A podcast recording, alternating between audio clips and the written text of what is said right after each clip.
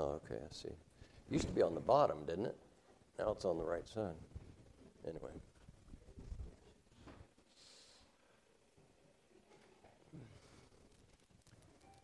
I think. Well, I don't see the. Oh, it only shows you one ahead. Okay. Hebrews, book of Hebrews. This morning. Um, if it helps that, yeah, I'll make do. If I read something wrong, you know what's up.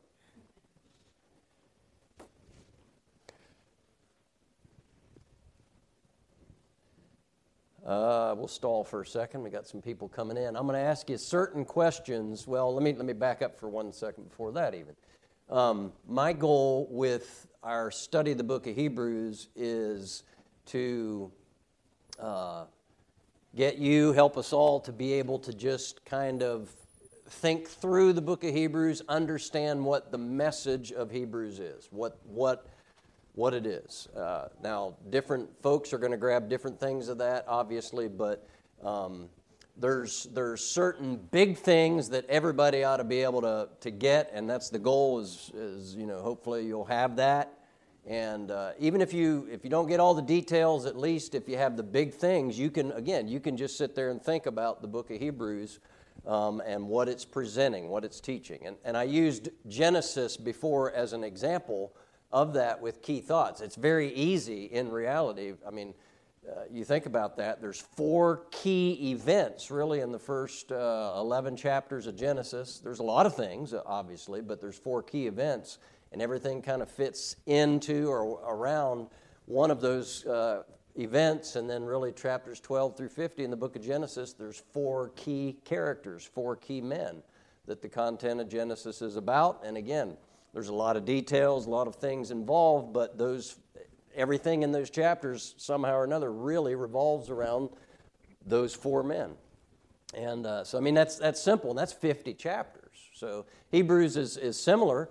In fact, uh, and this is what I was getting ready to say, there's three key words. I'm going to ask you this every week, okay? So, uh, it, should, it should hopefully become uh, second nature. But Hebrews, there's uh, 13 chapters in Hebrews, of course, and um, the uh, the message of Hebrews is all about the Lord Jesus. Okay, it's all about. Um, uh, oh, my bad. Uh, it's all about the Lord Jesus and the fact that He's better. He's superior to, uh, to everything and anything. And keeping in mind that Hebrews, uh, the, as a book, is written to primarily Hebrew people, okay? Uh, that helps, again, put things in perspective as far as the message of it and, and the content of it, what it's about. So it's, it's kind of written toward that perspective. Much of the New Testament is the opposite, if you, if you think about that. The, the epistles of Paul, for instance, he, he wrote more books. They're not always the longest ones, but wrote more books uh, than any other writer. But most of Paul's epistles are directed toward Gentiles in reality. Um, and so, but that doesn't mean they're not applicable to Jewish people who are saved, because obviously the same truth is, is real for a Gentile who's saved as a Jew who's saved. All right? We're all in Christ. But Hebrews is unique in a number of ways, and one of those being that it is primarily directed to and, and uh, in the whole thinking of, of the writer of Hebrews and the arguments and so on, it, it, it has a Jewish uh, foundation to it, okay? And so that's, that's important to keep in mind. But it's demonstrating that Christ is superior. And there's three really key big sections to the book of Hebrews, and there's three key words that, uh, that I've given you and uh, I think are very obvious when you look at those portions of Hebrews, okay? Um, so before I put those up here, because I'm, I'm not sure if the way that I put these in to come up, they're going to be separated from their uh, the references as far as the chapters. So before I put those up, what are those three key words that help us just think through the book of Hebrews? All right? And they all start with P, of course. So the person of Christ, all right? And, and that's foundational to everything. If he's not who the Bible teaches that he is, then it really doesn't matter everything else. All right, so that's foundational, and, and, and there's a logical flow to this as well, if you think about it. All right, but the person of Christ, that's foundational to it all. What's the next P, the next section of Hebrews focuses on what? Christ's superior priesthood, all right? Or you could think of that as his work, what he did, but, but in Hebrews, there's a special emphasis not just on the fact that he's the savior and that he you know he died to provide a way that god could be satisfied with sin and and or for sin and, and all of that. Not satisfied with sin but you know what i mean hopefully. But um, uh, but it presents christ's work in his saving work eh, from a different angle and that of being the believer's priest as well as sacrifice. It's that's interesting. One of the areas we'll talk about that when we get into more chapters but uh, Christ differs from the Old Testament priest in that he not only is the priest, he was the sacrifice as well. And, and you know, again, uh, but only he could do that, all right? So his person, his priesthood, and then what's the third P? Is his superior principle. And, and, and again, what we're talking about in that, the emphasis of those last several chapters, is that faith in Christ, who he is, and what he's done, that is the superior principle, all right? Uh, faith in him. So again, I don't remember how this was set up. All right, person, anybody remember the, the chapters that that covers in the book of Hebrews or that are concerned with that, all right? Obviously, it begins in chapter 1 because it's the first uh, part, but uh, it's chapters 1 through 4 basically. As we get into more specifics, you'll see that in every one of these uh, in this outline, every one of them, there's a kind of a, a portion that's a, what I call a transition. It, it, it, sums up what has just been, but then it also introduces what's to come. And the last several verses of chapter 4 do that as well. They make a transition. So, uh, chapters 1 through 4 basically focus on the person of Christ. Chapters what? Obviously 5, but 5 through 10 focus on the priesthood of Christ which is probably the biggest section, of course, amount you know of written words in the book of Hebrews, but the, the priesthood of Christ, and then his principle, and I have that with that for some reason. I don't know if that's my mistake on how it's put in because I noticed the Roman numerals aren't there either. I don't know what happened. But anyway, uh, I'm still trying to get used to PowerPoint again and all this. I did, with the help of Andy and, and a little bit from Tim too, yesterday, I was able to uh, figure out how to get it line by line animated here anyway, so that helps. Uh, but anyway, so maybe uh, there's some other things I got to figure out there. But, um, but the principle of Christ is faith in Christ. That's the last several chapters. There are 10. And you'll notice 10 and 10 because really about halfway through chapter 10 is where it changes. Okay, so that's why it's the same number uh, in that. And you, uh, again, remember it's, it's the principle is faith in the Lord Jesus Christ. All right, so um, so, uh, uh, and again, I, I, guess, okay, here's the Roman numerals. I didn't, real, didn't remember I had them on different slides. Anyway, so uh, the outline, a simplistic outline, we've already kind of seen it, but in every one of those P's, or in every one of those three main sections, obviously there's a breakdown in it. And in the first one, the one that we've been, we started and we're in right now, the person of Christ, these first four chapters, there's really three key words there as well that you can, again, kind of trying to think of the framework there. The first is what we started looking at last week in chapter one the deity of Christ. And, and whenever, you, whenever the Bible presents doctrine concerning Jesus, who he is, it always emphasizes and starts with his deity because, again, he's God. He's God the Son. And uh, it's, it's extremely important that we understand He's God. He always has been God. There's never been a moment that Jesus hasn't been God. He is God, all right? Now, He is also man, but the difference is He's not always been man. He became man.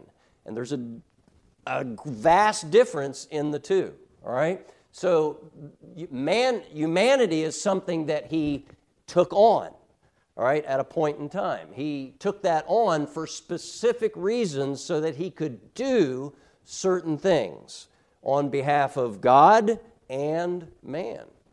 And of course, he's the God man. He's the mediator, the one that goes between God and man. He's, uh, you know, all of this again will be brought, is brought out in the book of Hebrews. But his deity, first of all, then his humanity, that's stressed here in the book of Hebrews as well. But it's interesting, as you'll see, I think, uh, although, I mean, amount of space, chapter 2, for the most part, the entire chapter talks about his humanity but there's not as much, if you want to say, just repetitive emphasis on it because it's obvious that Jesus was a man. All right? I mean, and especially to the people in the New Testament context who received the New Testament directly, I mean, they understood he was a man. The argument, for the most part, in that first century, if I can say it that way, was okay, he's a man, obviously. He lived here, he, he did things, and, and he died, and, and but is he God? That, that was really the, the crux of the argument. So Hebrews puts more detail, if you want to say, as far as like quotation from the Old Testament and so on, on the deity of Christ. His humanity is kind of an obvious thing. Uh, again, to the people that were there. All right? And then there's one other word, I don't know if you remember it from that, but faithfulness. And that's important as well because what's stressed in that in that word with uh, the, the, as far as the argument of the book of Hebrews is that Christ and only Christ was completely faithful to his mission. Every other human being, and you'll see that in chapter 3, Moses is brought up as a comparison. Remember, throughout Hebrews, Christ is compared. There are other, you know, there are other characters, if I can say it that way, that are brought up in comparison with Christ, and he's always shown to be superior to them, which makes sense, again, because of who he is. But uh, first of all, the prophets, remember? He's superior to the prophets. The prophets could only present bits and pieces about you know God's revelation because they didn't know it all and they were only given bits and pieces. Only Jesus could fully reveal God all right? And then the angels, we've seen those two comparisons so far in chapter 1 with what we've seen. Christ is superior to the angels. The angels were important uh, to the Jews as well. The angels had a lot of, if you want to say, involvement in uh, in Israel's history and in Israel's uh, existence and so on. I mean, um, uh, especially as you get farther into the Old Testament, you see that angels were used often by God to do things on behalf of Israel and to, to bring things and to communicate and, and so on. So these are important, all right? But faithfulness, you'll see in chapter 3 that, that Moses is brought up as a comparison if there's one man that the Jews would look to as somebody who is so important in their, in their system, obviously it would be Moses. But Moses wasn't, he, he, he didn't, if you think about it, he didn't, com- he was faithful, all right? I, I think everybody would have to agree Moses was a faithful man, but yet he was not 100% faithful. He's, he still failed. He never made it into the promised land. His mission was to get Israel out of Egypt and take them into the promised land. He did part of that, you know, and, and obviously I say he did. I mean, he had to rely on God and, and all of that, but he didn't completely fulfill the mission that God gave him, but Christ did. Only Christ did. All right, and that's the idea of that, the faithfulness, right? So we'll just, uh, for this morning's purpose, let's get through here, you remember in chapter 1, all right, because I want to I want to get back to where we were and then and then press on here. But in chapter 1, this this concept of the superior person of Christ because of his deity is what's emphasized here. We already read together chapter 1, so let's not uh, take the time right now this morning to reread all that. Let me have a quick word of prayer and then we'll jump right back into where we were here, I think. I think we can pick that out. All right, so let's pray. Thank you, Lord, uh, for your word. Help us this morning. Just uh, open our eyes that we can see and understand uh, what you have for us in your word this morning. These just major important principles about the Lord Jesus. And it's in his name we pray. Amen. All right, so we, we saw his, his superior person because of his deity. We've seen, gotten into that here in chapter 1. And there's in that there's three key words this isn't it just happens this way i guess but there's three key words in chapter 1 all right uh, and let me see if this is how this okay yeah his revelation and these and again these are all alliterated Sometimes that seems ridiculous, I understand, but sometimes I think it is, it is helpful to kind of remember things as well. All right, but his superior revelation. First several verses, you see again, he's compared to the prophets and the fact, yep, God used the prophets to reveal things, but in very minute ways in reality. Christ has fully revealed God. Remember there's a sevenfold description of uh, God's Son uh, here, which I'm not going to get back into all of these right now, but these are all very important, and only Christ can do these. None of the prophets could do any one of these in reality, only Christ could. All right, and then we began to see his superior relationship, all right, in, in the next several verses here. And the fact is that he's referred to over and over again in this chapter now as the Son, the Son of God. He has a special relationship, obviously, with God and with man, of course, but the emphasis here on his deity. And so his relationship, and there's two key words under that that um, we uh, talked about. The first one is uh, his name. I'm not sure if that's going to come up next when I click this or not. All right. His name. There's four names, if you want to say, and not that these are the focus, all these individual names, but they all emphasize the, of the fact of who this is. First of all, is the Son. You see that, that name used a number of times, specifically in verse 5. Notice how it's, it's presented here. You'll notice the first four verses are all one sentence, all right? Then verse 5 starts a new sentence. For unto which of the angels, and again, you see the idea angels are brought up for way of comparison to Christ here, which unto which of the angels said he, and of course that's God, at any time, Thou art my son. That's never been said of an angel, all right? And there's no way any angel can be the Son of God, period. Angels are angels. God the Son is unique. He is God, and of course, he now has be, he's become and he is now man, and he forever will be now the God man. But, excuse me, God's never said that of any of the angels. And again, you'll notice now in the rest of chapter 1, there's, it's almost like one reference after another of quotations referring back to the Old Testament here.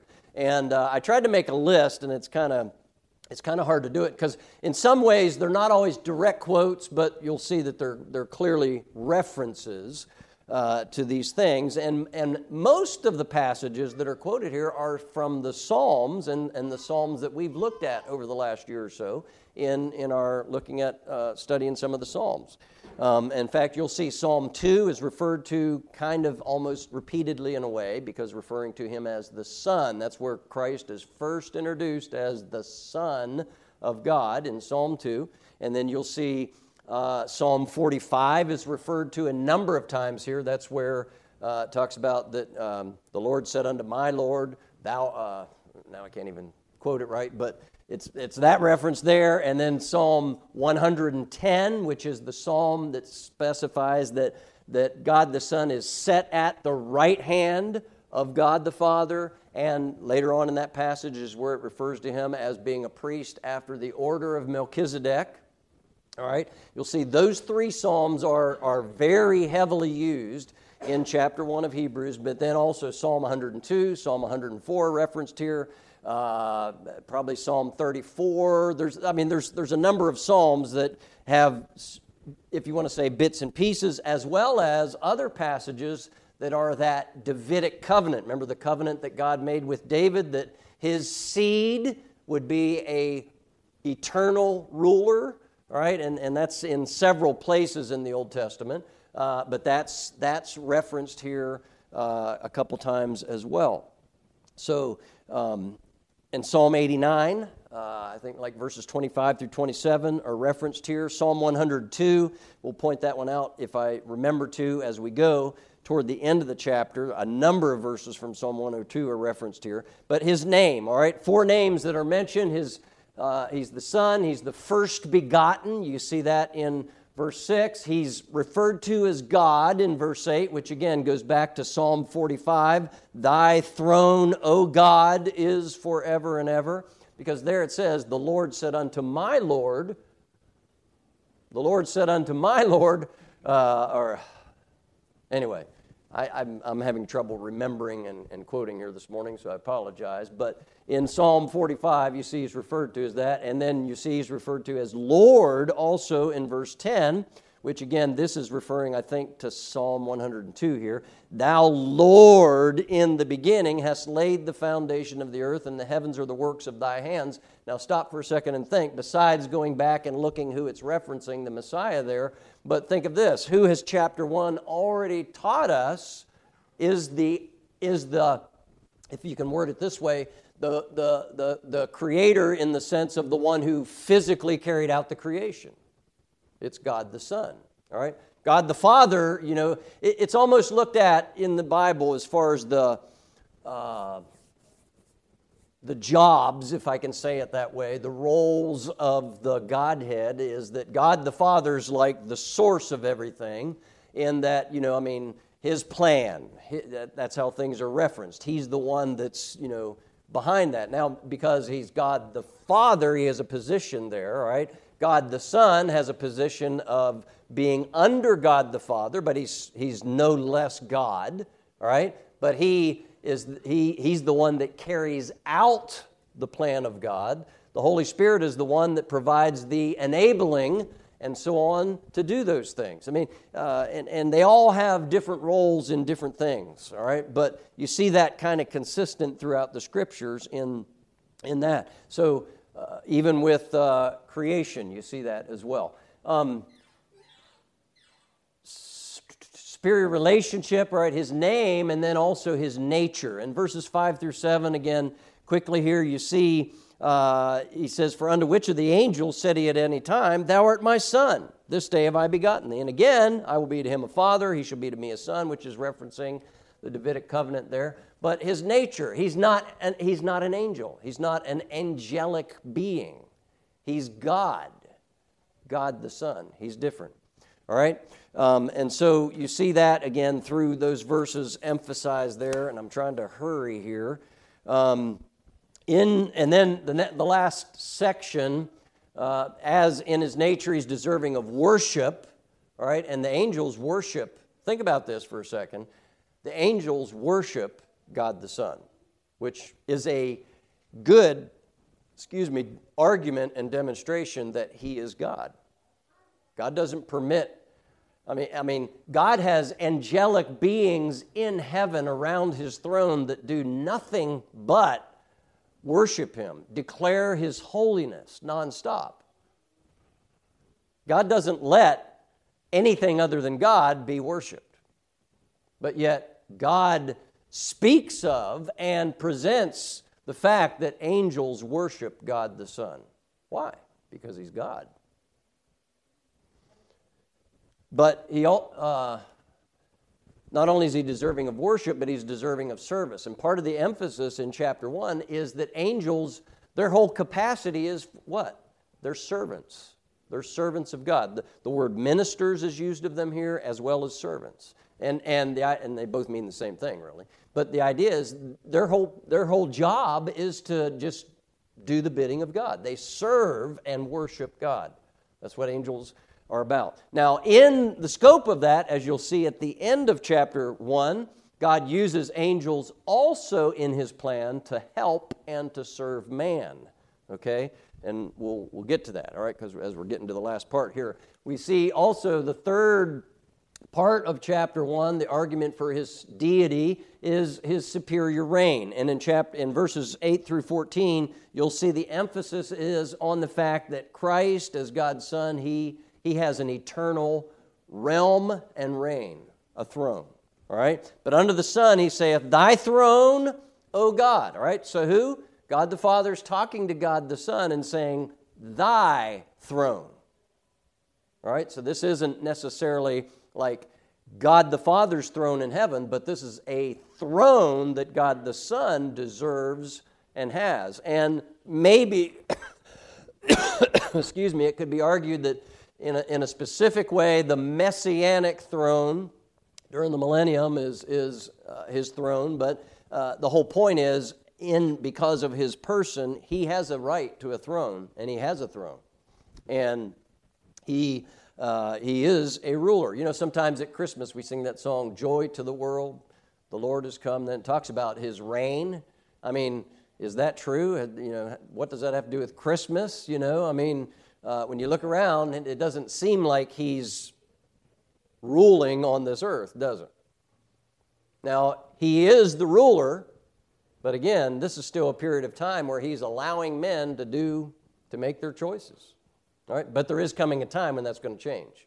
And he's going to say, okay, enough's enough. And then he's going to sit on a throne in Jerusalem, and people will do what he says. I mean, as, as numerous places in the Bible describe it, that his rule and his reign there is going to be one of righteousness, one of peace, yes, but it also says that he's going to rule with a rod of iron. In other words, he will enforce his rule. And uh, that hasn't happened yet, all right? Uh, but that doesn't take away from the fact that he is the rightful ruler. He just hasn't come and executed that right on this earth yet. He will one day. All right? Um, so, uh, his superior reign. Again, you see different references. Verse 8, uh, the throne, all right? Thy throne, O God. And that's God the Father talking to God the Son, again, in that psalm, in Psalm 45 there. All right? And then uh, you see it refers to in verse 8 also a scepter of righteousness. In, in, in the Bible and really in history, a scepter is something that is a, a, a significant sign of rulership. All right? I mean, you can see examples in the Old Testament of kings who had scepters. You remember in the book of Esther, for instance, uh, that uh, you know, he had, to, he had to hold out the scepter or somebody, you know, there was no way anybody was coming. Right? So, I mean, there's different, there's different kind of angles you could look at that scepter and, and talk about, and we're not going to get into all that right now. But the point is that the, the scriptures here point out that Jesus has a scepter, and it's called a scepter of righteousness here. And there's perhaps a lot of things we could say about that. But scepter of righteousness, and then in verse 9 it talks about his anointed office. He's been anointed, all right, and that's what Christ, the word Christ means, the word Messiah. Messiah is kind of like the, the Hebrew idea. Christ is the, is the, the Greek idea, but they both have the same idea, meaning, the anointed one. And he is the anointed of God. Now, believers as individuals, we have anointing, and but, but he is the anointed one. And I don't know what I'm doing to, uh, I don't think I'm pushing anything, but Anyway, you see also verse 9 speaks of an exalted position that he has. He's anointed with the oil of gladness above thy fellows. and again, we'll, there's, there's a lot of details, obviously, that we're not going to get into in, in these things, or we'd never get done with the book of Hebrews, all right? But my, my focus, again, I'm trying to emphasize the, the message of Hebrews, what it's about. And I'm going to give you an example of, of something here in just a minute.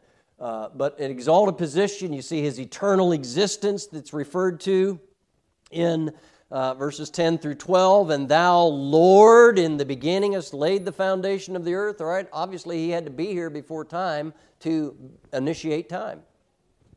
Uh, anyway, you see that down through these, these verses here all right his eternal existence and here this, uh, these verses uh, 10 through 12 they quote psalm 102 beginning in verse 25, 27. Then they go back to verses 13 and 16 in Psalm 2, and then they end with verses 1 and 12. So it's kind of like going backwards in that psalm uh, as far as what it's quoting. It also refers to Psalm 110. Uh, verse 1 here at the end in, uh, in verses 13 and 14, in that he's the sovereign ruler. All right, to which of the angels said he at any time, Sit on my right hand, in Psalm um, 110 it says, Sit thou on my right hand till I make thine enemies thy footstool. All right, but are they not all ministering spirits sent forth to minister for them who shall be heirs of salvation? Remember, in the scheme of comparison, uh, thus far in the book of Hebrews, this is the angels are being compared to Christ, and Christ is shown to be far superior, right? Uh, he didn't say that to any of the angels, as the verses say. It's to the Son, all right? that he said that. He's the sovereign ruler. He's the one that has the throne, and he's the one that's sitting at the right hand of, of the throne of the majesty on high, as verse uh, 3 uh, mentions here. Um, but then, verse 14, I just want to give you an example of something here. This is one of the verses that people would look at in the Bible as uh, uh, referring to teaching about guardian angels. Now, I'm not going to get into that right now, but I'm just trying to give you an example here. Right? There's, there's actually a couple other statements in the Bible. Um, but, but because notice what it says in verse 14. Are they not all ministering spirits? It's talking about angels, right? Are they not all ministering spirits sent forth to minister, to serve for them who shall be heirs of salvation? This is talking about angels, part of their job, all right? They serve God, they minister for God, but they also do things on behalf of God for man. And in this particular verse, it seems to indicate all right, that God has ordained that angels have some kind of role in people who either are saved or will be saved. You can take this one of two ways, I think, that shall be heirs of salvation. So you're referring to people who are not saved yet, but they will be saved. All right, keep in mind, God knows who will be saved. That doesn't mean God has predestined certain people to be saved and others not. But God knows who will be saved, and God has predestined certain things about those people. All right? Um, but He knows who will be saved, and do angels have a part in, if you want to say, protecting them, watching over them, uh, seeing that they get to certain places in life? That, that's possible, okay? Uh, at the same time, the Bible does teach that the Holy Spirit has a role in that, okay? And, and, and I'm going to get to that in just a second. But uh, it could be that is the emphasis of saying that, they, that angels minister for them who shall be heirs of salvation, or it could be talking about people who are already saved, okay? That angels have a role in working in their lives, okay, on behalf of God. That, that's either one's probably arguably possible there. Uh, but here's the point that, that the idea of, of guardian angels or whatever role angels have in your or my lives, that's not the point of this passage. Okay, it's just simply a statement of comparison that angels are simply ministers for God. They're not God. Only God the Son is God. With God the Father, God the Spirit, but the comparison is God the Son and angels. All right, that's that's what I'm showing. Uh, what I'm saying is the point of the passage is demonstrating the deity of Christ versus the servanthood of angels. All right, uh, the point of the passage is not really talking about you know guardian angels or whatever. All right, now can this be a passage that's used if you're if you're wanting to find out what the Bible says about angels and their role in various things? Yes.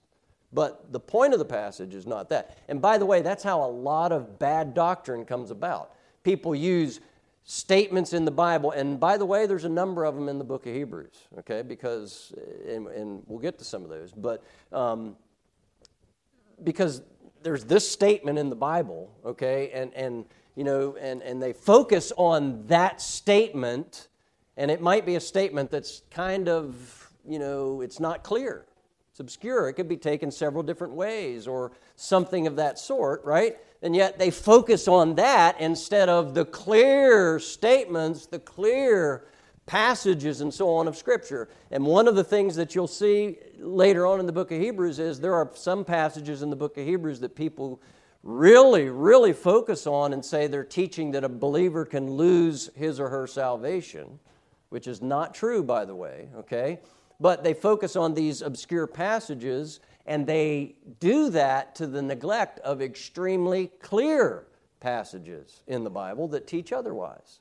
right? And, and one, of the, one of the cardinal rules of interpretation, if you want to say, of the Bible is an if, all right, doesn't do away with a verily, verily.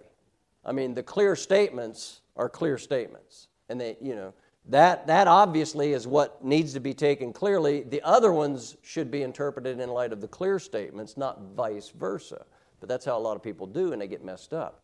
All right? And so, anyway, you see this the idea in chapter 1 of the, the superior person of Christ because of his deity. You get into chapter 2, and it focuses on his humanity. We've, I've already shown that as far as in the big outline there. But the first four verses of chapter uh, two are the first. Remember, we had mentioned, I, it was on the outline that I'd handed out to you, and then it was on one of the slides at some point, uh, that in the book of Hebrews, there are five warning passages. there are five passages that contain, and the, and the point of the passage, it's like a stop in the argument. Excuse me. It's like, it's like you know, the, the argument of Hebrews is, is, is progressing along under that, the person, priesthood, and principle of Christ, but yet it's like a stop in that, and it's, it's there to hammer something to the audience, and that, you know what, this is serious, you need to listen up. That's the idea of these five warning passages. This is the first of those. It's the shortest of those as well. And uh, it's not like it has nothing to do with what's been said. You'll see that it does. But the point of these verses is not advancing the, the flow of the argument, it's just like stopping and pounding you know, like a preacher just stopping and making a point, pounding his fist on the pulpit saying, this, this, you know, this is that, okay? So look at the first four verses. In fact, of chapter 2 here, pardon me, and you'll see this, all right? Therefore, so because of what's already been said, all right, this is drawing a conclusion, but it, you'll see it's issuing a warning. Therefore, we ought to give the more earnest heed to the things which we have heard, lest at any time we should let them slip. For if the word spoken by angels was steadfast, now keep in mind what has just taken place in Hebrews 1. There's a comparison of Christ with angels, right? All right, so for if the word spoken by angels was steadfast, and every transgression and disobedience received a just recompense of reward. How shall we escape if we neglect so great salvation, which at the first began to be spoken by the Lord and was confirmed unto us by them that heard him? God also bearing them witness, both with signs and wonders, and with divers miracles, and with and gifts of the Holy Ghost, according to His own will, and it's a question mark, all right, because the question began earlier how shall we escape if we neglect so great a salvation? That's the question, all right? So it's a passage that's like stopping and saying, you know what, this is serious. You need to listen up and pay attention to this, all right? And the warning is we better not disregard God's word. And the comparison, all right, if, and that, that's why, okay, so, so if you want to say by way of outline of the warning, and I got it somewhere here and somewhere on a slide, all right? This is just a statement about it. If the Old, if Old Testament Israel was punished for disobeying the words spoken by angels, how much greater would be the punishment for disobeying God's words spoken by his own Son? Think about that. The comparison of angels and Christ. If Christ is far greater, is there not a more serious thing to consider the word of Christ versus the word of angels? All right. Now, and, and there's some references there. We're not going to worry about those at this point. I think they I think they were probably included in the in the printed out outline that I had given you. And I guess I didn't have the all right, I thought I put these on there, but I guess I didn't. But in verse 1, you see basically an exhortation here, which is the, the, the, the warning issued, all right? And then in verses 2, uh, well, in verse 2, you have the Old Testament analogy, all right? So going back, well, in the much of the Old Testament could be said, okay, to be that God communicated through angels. Now, by the way, angels in the Bible, there are, there are spiritual angelic beings, but sometimes the word angel in the Bible refers to a human being, right? Because the basic meaning of the word angel is messenger, all right? John the Baptist is, uh, well, it's not translated angel in, in English, but the Greek word oftentimes used of John the Baptist is that he was, it, it's usually translated messenger, but it's angelos, the same word as angel, all right? But the point being is sometimes angel refers to a human being. Not always. The context, again, is what's going to tell that. Um, but, uh, and here, so you could argue that the Old Testament, in many ways, was communicated to man via angels. God used angels to communicate things, all right?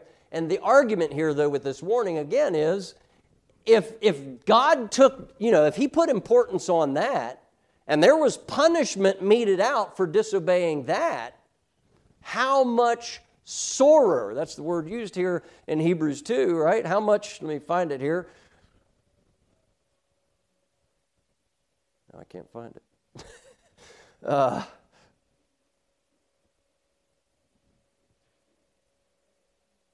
anyway, uh, but it's a more severe punishment for disobeying the word, the revelation of God through His Son. If His Son is that much higher than the angels, it makes it, it's it's a warning of argument. You know, makes sense in the argument. You you need to pay attention to Christ. That's the whole point of this argument. It's a warning.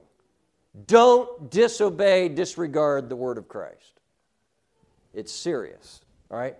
Um, now, uh, so let me let me press on here in chapter two, and again, we could we could stop and, and dwell on any of these a whole lot more, um, but trying to again trying to give you the message of the book of Hebrews, all right? But so in chapter 2, the primary emphasis in chapter 2 is the argument that Christ's person is superior because of his humanity. Now it's already we've already seen the argument in chapter 1 he's superior in his person because of his deity and that makes sense.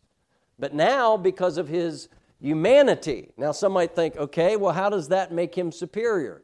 Well, look at what Hebrews chapter 2 says, right? And there's actually two two main points that are communicated in chapter 2 about the humanity of Christ or or why Christ is superior in and through his humanity. And, and it's basically because of what he did in his humanity, okay, in and with his humanity. But first of all, think about this. I want you, you could ask this question, and, and these two arguments answer this. Why was it necessary for God the Son to become man, to take on human flesh? Now, when I say that, I'm not talking about it. We have to understand that what the Bible presents about God the Son is he became a man. Not he didn't just it wasn't like God just put on different clothes and put on like a human body. I, I, this is this is hard to understand, okay, for any of us.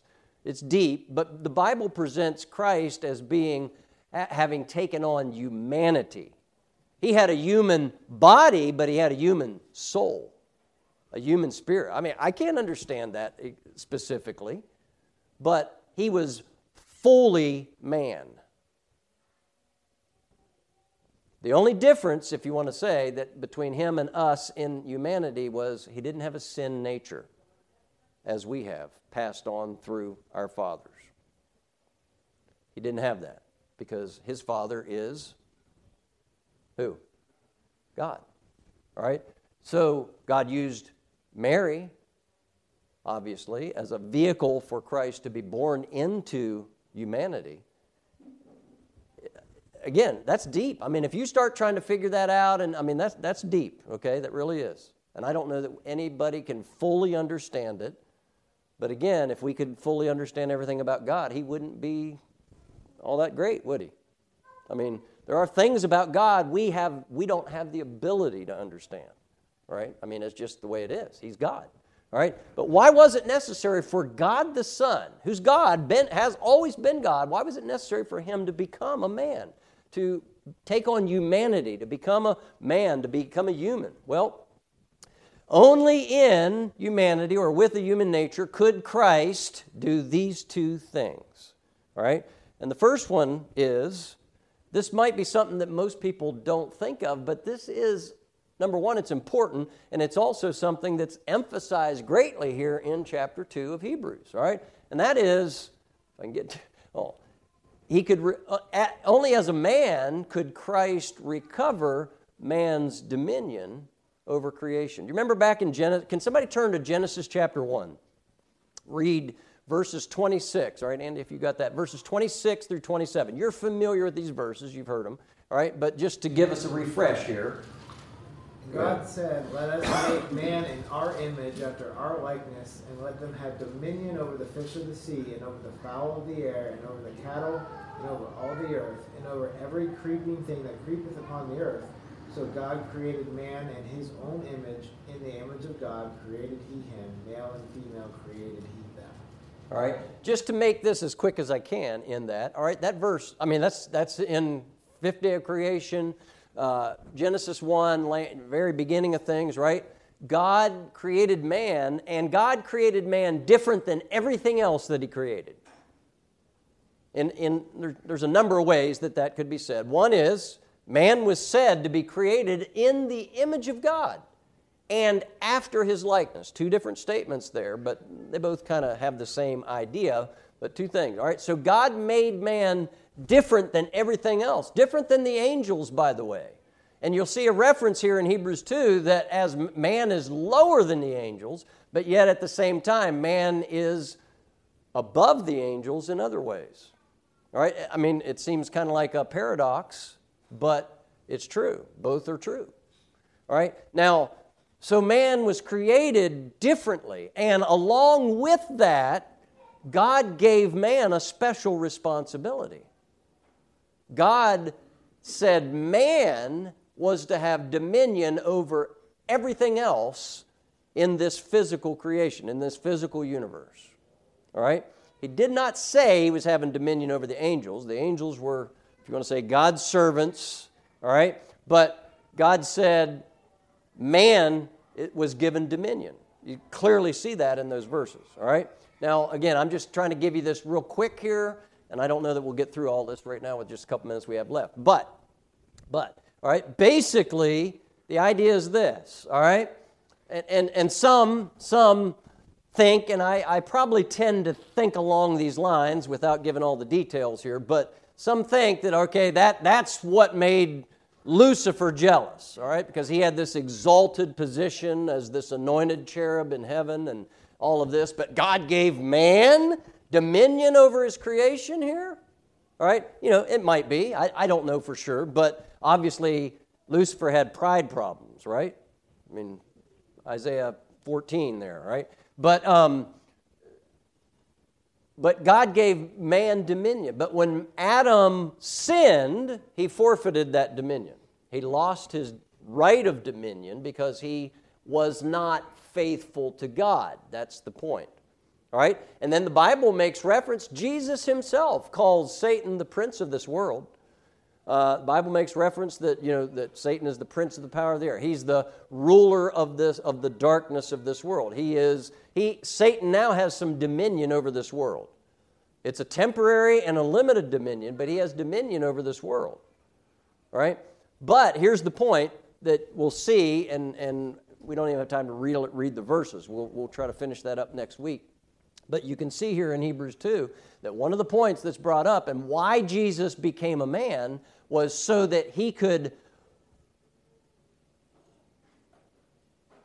regain man's rightful dominion over this world. Christ is going to return to this earth and he's going to be the rightful ruler here on this earth, right? But he had to become a man in order for that to be the case, because then, as he was a man and was fully obedient to everything that God said and fully obedient to the will and the plan of God, he carried out the faithfulness that Adam forfeited when Adam disobeyed. Right? And so that's something that we don't often think about when we think about Jesus becoming a man, but that was part of it. All right? Which now then he has the right of that dominion that God gave man.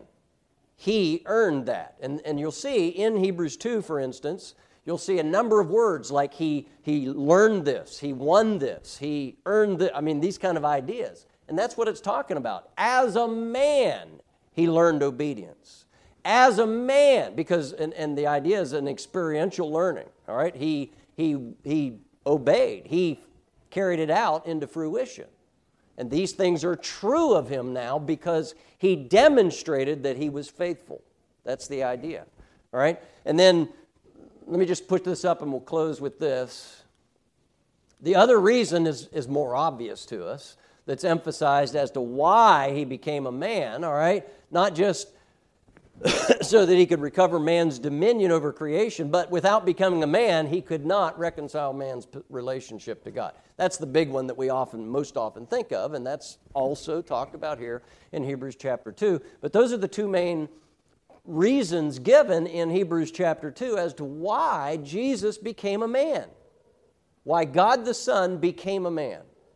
There was no way he could do that without becoming a man. It was necessary. Right? And part of this, of course, is dying as the sacrifice, right? For sin. God can't die. God had to become a man, take on humanity, so that the man, Jesus, could die. I mean, again, that's hard. I, I, can't, I can't explain all the ins and outs and details of that, but that's what the Bible presents. All right? It was necessary for him. And we'll get more into that uh, next week then. But those two things. And so uh, this week I encourage you read Hebrews chapter 2 with that those arguments in mind, and I, I think that you'll see them there pretty easily.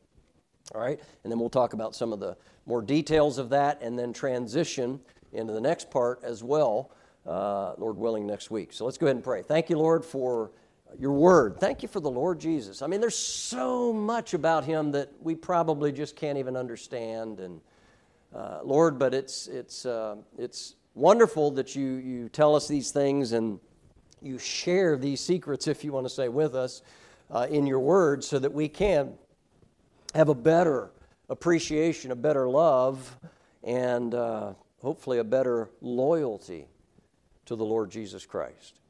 And we pray that you'd help us to be closer to you uh, today. Help us to love you as we ought and obey you as we ought. We ask these things in Jesus' name, and for his sake we pray. Amen.